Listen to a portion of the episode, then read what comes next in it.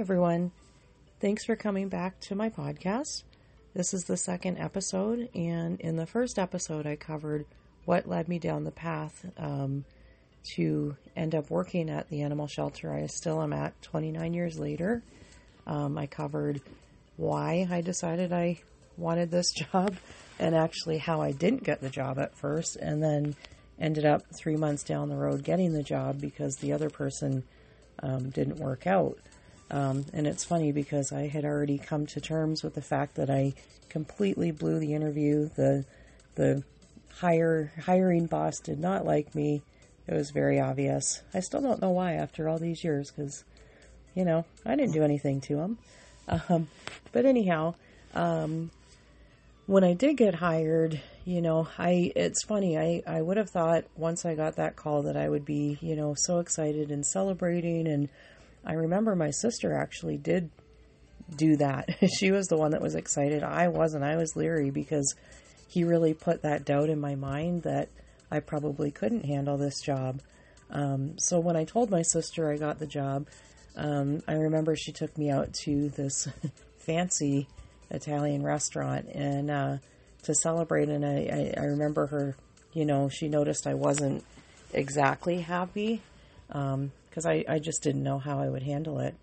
Um, and the first day when I was going in, I remember being terrified, absolutely terrified. Um, now, remember, I was a very shy person.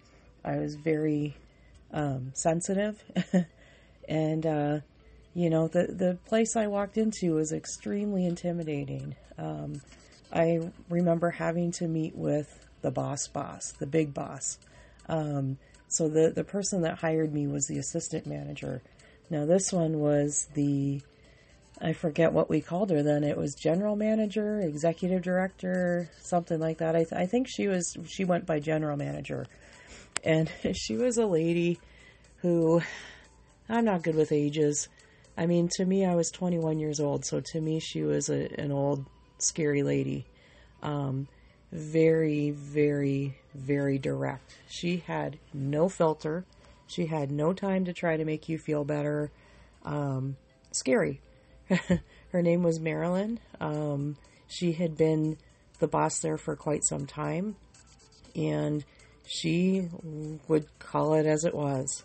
Um, so I went in to meet her, and I'm sitting across from her in her office, and she too was smoking because back then you could, right?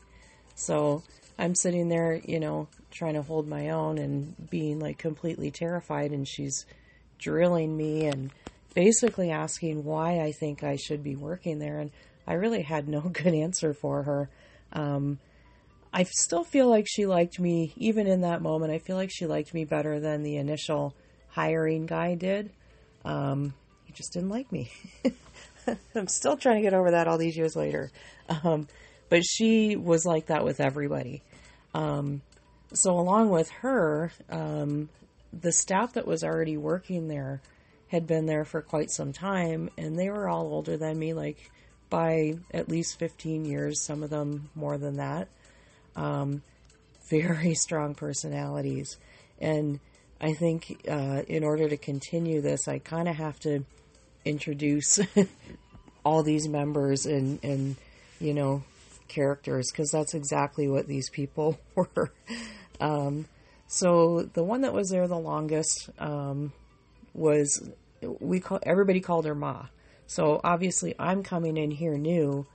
I'm not a type that is instantly familiar, and I just it feels level jumpy, you know. And I'm not like that. So I learned her name was Lynn, so I started out calling her Lynn. That lasted maybe two days, and then I realized, you know, you, you call her Ma. That's just it. Um, so she was the one who her area was the adoption area, and she ran that like nobody's business. Like it, it was spotless. It had to be spotless. Um, if it wasn't, you sure as hell were going to hear about it. um, it was organized. It was perfect. Um, and you know, as I got to know her, one of the funniest people I know. Um, but that first week, we're going with the first week of first impressions. Um, she was intimidating because she just exuded confidence and leadership. And, you know, she was never mean, never, but she has always had and still has a very, um, I don't know how to say it, like a very quick sense of humor. And she's one of those where if you're being stupid, she's going to tell you. And back then, you could call people stupid. you know, now you really can't. You could back then, and she did. I never took offense though, you know, I really didn't because she wasn't like if she said it, she was right, you know. If she told me I was being stupid, I probably was being stupid. um, so that's Ma, okay?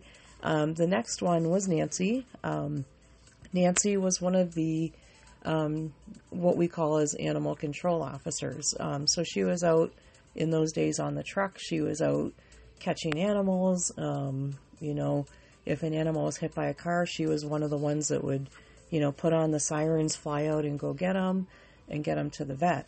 Um, Nancy was just a, I mean, still is, fabulous person. Um, just always was so nice, you know, like I, I met her, I went in there unsure and she was just always really nice. Um, just always a pleasant person to me. I never had issues with her. Um, always, always got along with Nancy. Um, the next one was Jean. So Jean did a little bit of everything, kind of like everybody there kind of did, and then they fell into their places.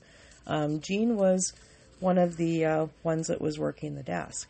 And, you know, it's funny because Jean would smoke on the desk. so you'd be up there, you know, she's booking in animals, she's smoking. And we just didn't think twice about it. Um, but she was pretty welcoming too. And she had been there a long, long time. And, uh, I always got along with Jean. She was, she was, um, she was different than me. Um, but always got along really well with her. Um, and you know towards like later years and that you know she she uh, had some health issues and you know kind of was a little bit different after but initially starting jean was pretty helpful pretty welcoming. I had no problems at all with her. Um, i didn't work the desk at first and i never wanted to work the desk because that was a terrifying territory. It really was. Back then it was scary. Um, and i'm going to get into that a little bit more later. Um, the next one we had was Tim. Tim was the other animal control officer, and Tim has always been just a ball of absolute energy. Um, like this, this guy was like so fast moving around, you know. I mean, and if if there was an animal injured and we told him, he would go running to his van, gone, right? Um, always in motion. This this guy just never stops.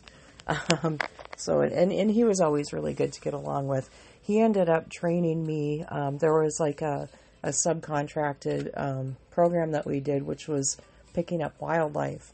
And I ended up doing that for several years. And Tim was the one who trained me.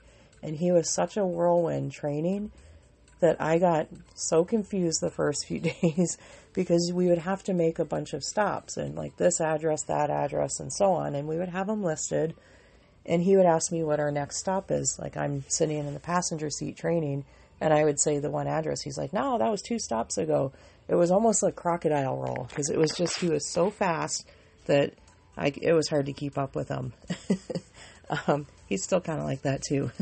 Um, and then I remember I'd been there maybe for a month or so, and I hadn't met Blake yet.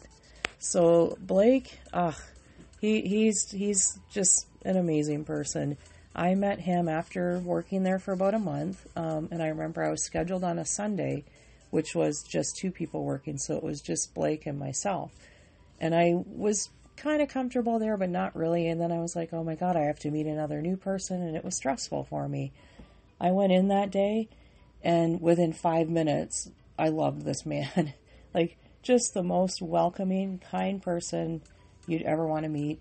Blake kind of took on the role as like he was like the work dad, you know, if you had any problem whatsoever, you could talk to Blake about it. You knew you were going to get good advice and funny as hell, like just just a good friend. To this day, I consider him to be one of my favorite people. We're still good friends. Um, just a really good guy. Um, so he worked in the back. He worked in uh, what we called the pound area. So that was the intake. We still have the pound at the shelter. Um, we run the pound for the city, so if there's animals that are running around stray, they come into us, they go into the pound. So that's the intake area. So that's basically the first step, or yeah, basically the first step. They come in the door, get booked in, go in the pound. So that's where he worked. Um, at the time, he was like the most expert wildcat wrangler you could ever imagine because you don't take into consideration before you work at a shelter. You're handling every single type of animal you could imagine. There's wild cats you don't want to handle, they don't want you to handle. We had to handle. And to this day, it's made a little bit little bit easier than what it was back then. Um, but Blake was the absolute wildcat expert. and then on the flip side of that, his partner in those days, uh, the other pound worker, um, his name's Carlo, still great friends with him as well. Um, he was, I mean, and keep in mind, both of these guys were they were interchangeable, so they didn't just work with the cats or just work with the dogs. They did both, but for the most part, Carlo was the main dog guy. So he handled, just like Blake with the wild cats, he handled the, the baddest of the bad, scary dogs. And I'll tell you, back then, we got a lot of scary dogs. Now, when I say 1994, to me, it doesn't sound that old, you know, or that long ago. But it really was. It was 29 years ago. And back then, people did still have junkyard dogs. They had guard dogs. They had protection dogs like that. And they had dogs that were outside for that purpose. And when they got loose, we got them. We had to deal with them. And dealing with them included um, taking them outside twice a day. so they had to get out to go to the bathroom, which was fine. But you also had to get them back in the cage, which was the tricky part.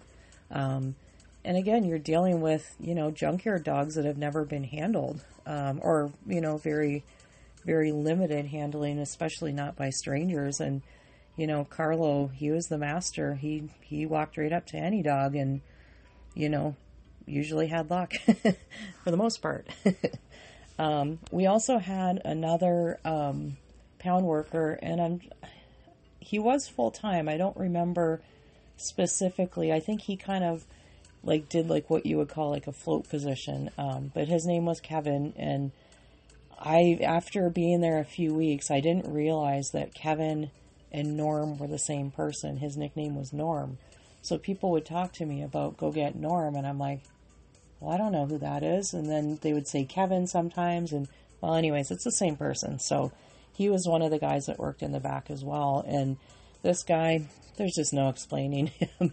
he was hilarious. This guy just, I think he just lived to make people laugh at the expense of his coworkers often. Um, I, I admit I was guilty of laughing. he cracked me up. Um, but then we also had Denise, who worked on the desk um, with Jean. And Denise, oh my God. So Denise ended up being and still is one of my very best friends in the world. I trust this woman with anything. Um, just we get along so well. She makes me laugh constantly. Like she's funny as hell. She's loyal. I can't say en- enough good things about her. However, in the beginning, no, just kidding. Most people, when they start there, they were afraid of Denise. I wasn't afraid of her.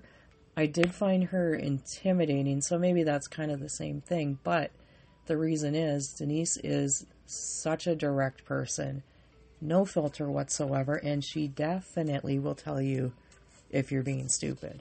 Um, so back then, I wasn't used to that. I'd never been around people like that. And here's this whole group with the strongest personalities ever, you know. And, and one of my very first memories of Denise, and I, you know, we joke about this now and again. Um, I went to get a cat from the front, so people would bring a cat in. If you were working in the back, you got called up brought the cat in, put it in a cage, blah, blah, blah. So then you had to go back up and tell them, tell the pound, the desk girls, you know, what the description of the cat was, which would be color, um, age, gender, that type of thing. So I came back up and I said, you know, the cat was, you know, short haired, black cat, approximately two. I really didn't know how you could age a cat at that point. I just kind of made it up. And then she said, and I thought I was done. I was proud of myself for this one. And she said, well, is it male or female? And I said, oh, I don't know. Um, a lot of people don't realize it's not that easy to tell the gender of a cat until you know what to look for, which I didn't at that time. So she got on the PA and she said to the entire building, Will someone get up here and show this girl how to sex a cat? And I remember just being mortified. Now it's funny, but you know, 21 year old me was like, oh my God, this is so embarrassing. I don't know what I'm doing. I'll tell you though, I went back after that and I learned how to, how to gender a cat all by myself because I was too embarrassed to ask anybody. I studied those cards and I studied more cat parts than anybody needs to. Um, but I learned what I needed to because um, I was not going through that again. um, so when I started, I was trained by another part time girl. There was only two of us at the time. And she was a really nice girl. She hadn't been there much longer than me, though, and was very flaky like super flaky, so she didn't show up sometimes. And I think she ended up quitting. I don't think she actually got fired, surprisingly, but it was just me for a little bit then as the part timer. And as a part timer, you were expected to be available all the time. so when I got hired, I was guaranteed 10 hours a week. And when I first got hired, I thought, wow, I, you know, I need more than that. I can't, I can't live off of 10 hours a week though I still lived at home, you know, I had been making, I had been getting more hours at my last job that I left for this job. Well, I'll tell you, never once did I work a 10 hour week in that place because I was the only part timer. So I was on call constantly. And if that boss called you, even on your day off, and you said no, she was terrifying. So I very, very rarely said no, but I do remember begging my parents on days if I had worked a bunch in a row and I needed a break, I would beg my mom, if Marilyn calls, don't don't answer the phone, or if Marilyn calls, tell her I'm, you know, I'm at Baba's house, something like that. And uh, and I usually would get in trouble. I didn't do it often because I just didn't have the guts.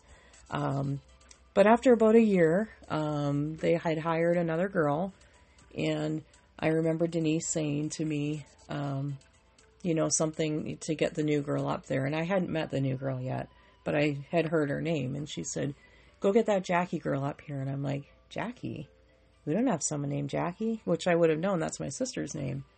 And I said, Do you mean the new girl? Her name's Janice. And she goes, Jackie, Janice, whatever her name is, just get her up here. Well, from that point on, Janice was named Jackie. So she got renamed that day and it stuck. And Actually, Janice just retired. I think I might have mentioned that in the first episode.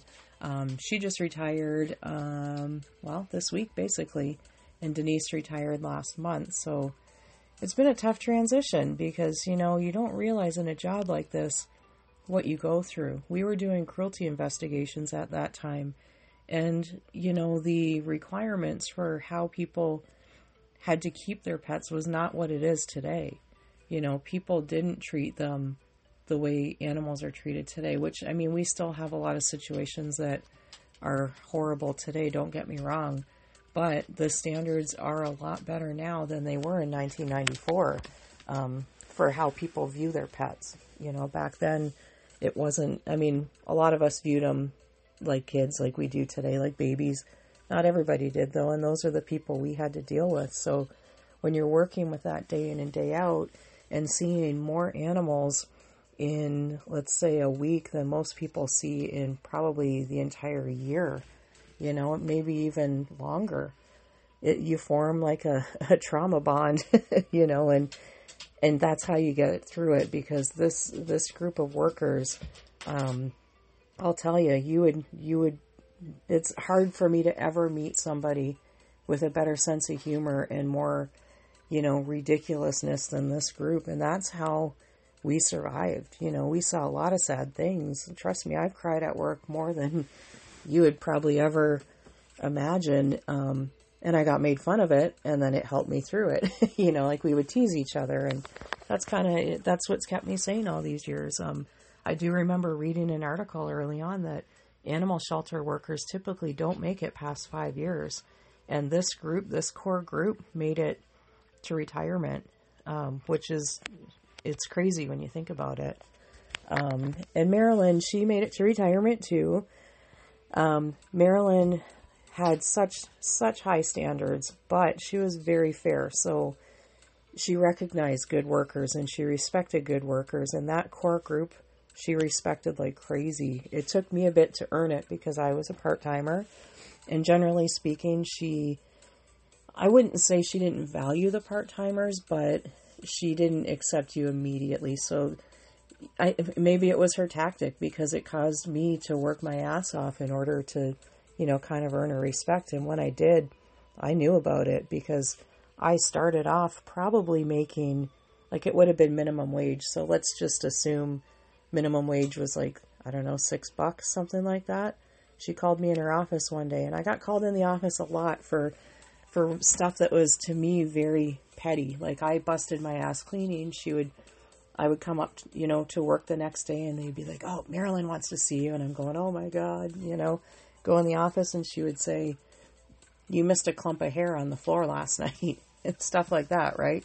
So I get called in her office and she has me sit down and she's like, You've worked here for, at the time, it wasn't that long really, maybe seven, eight months. And uh, she said, You know, and I have noticed that you've been really trying hard. And I, I here's me waiting for the butt, right?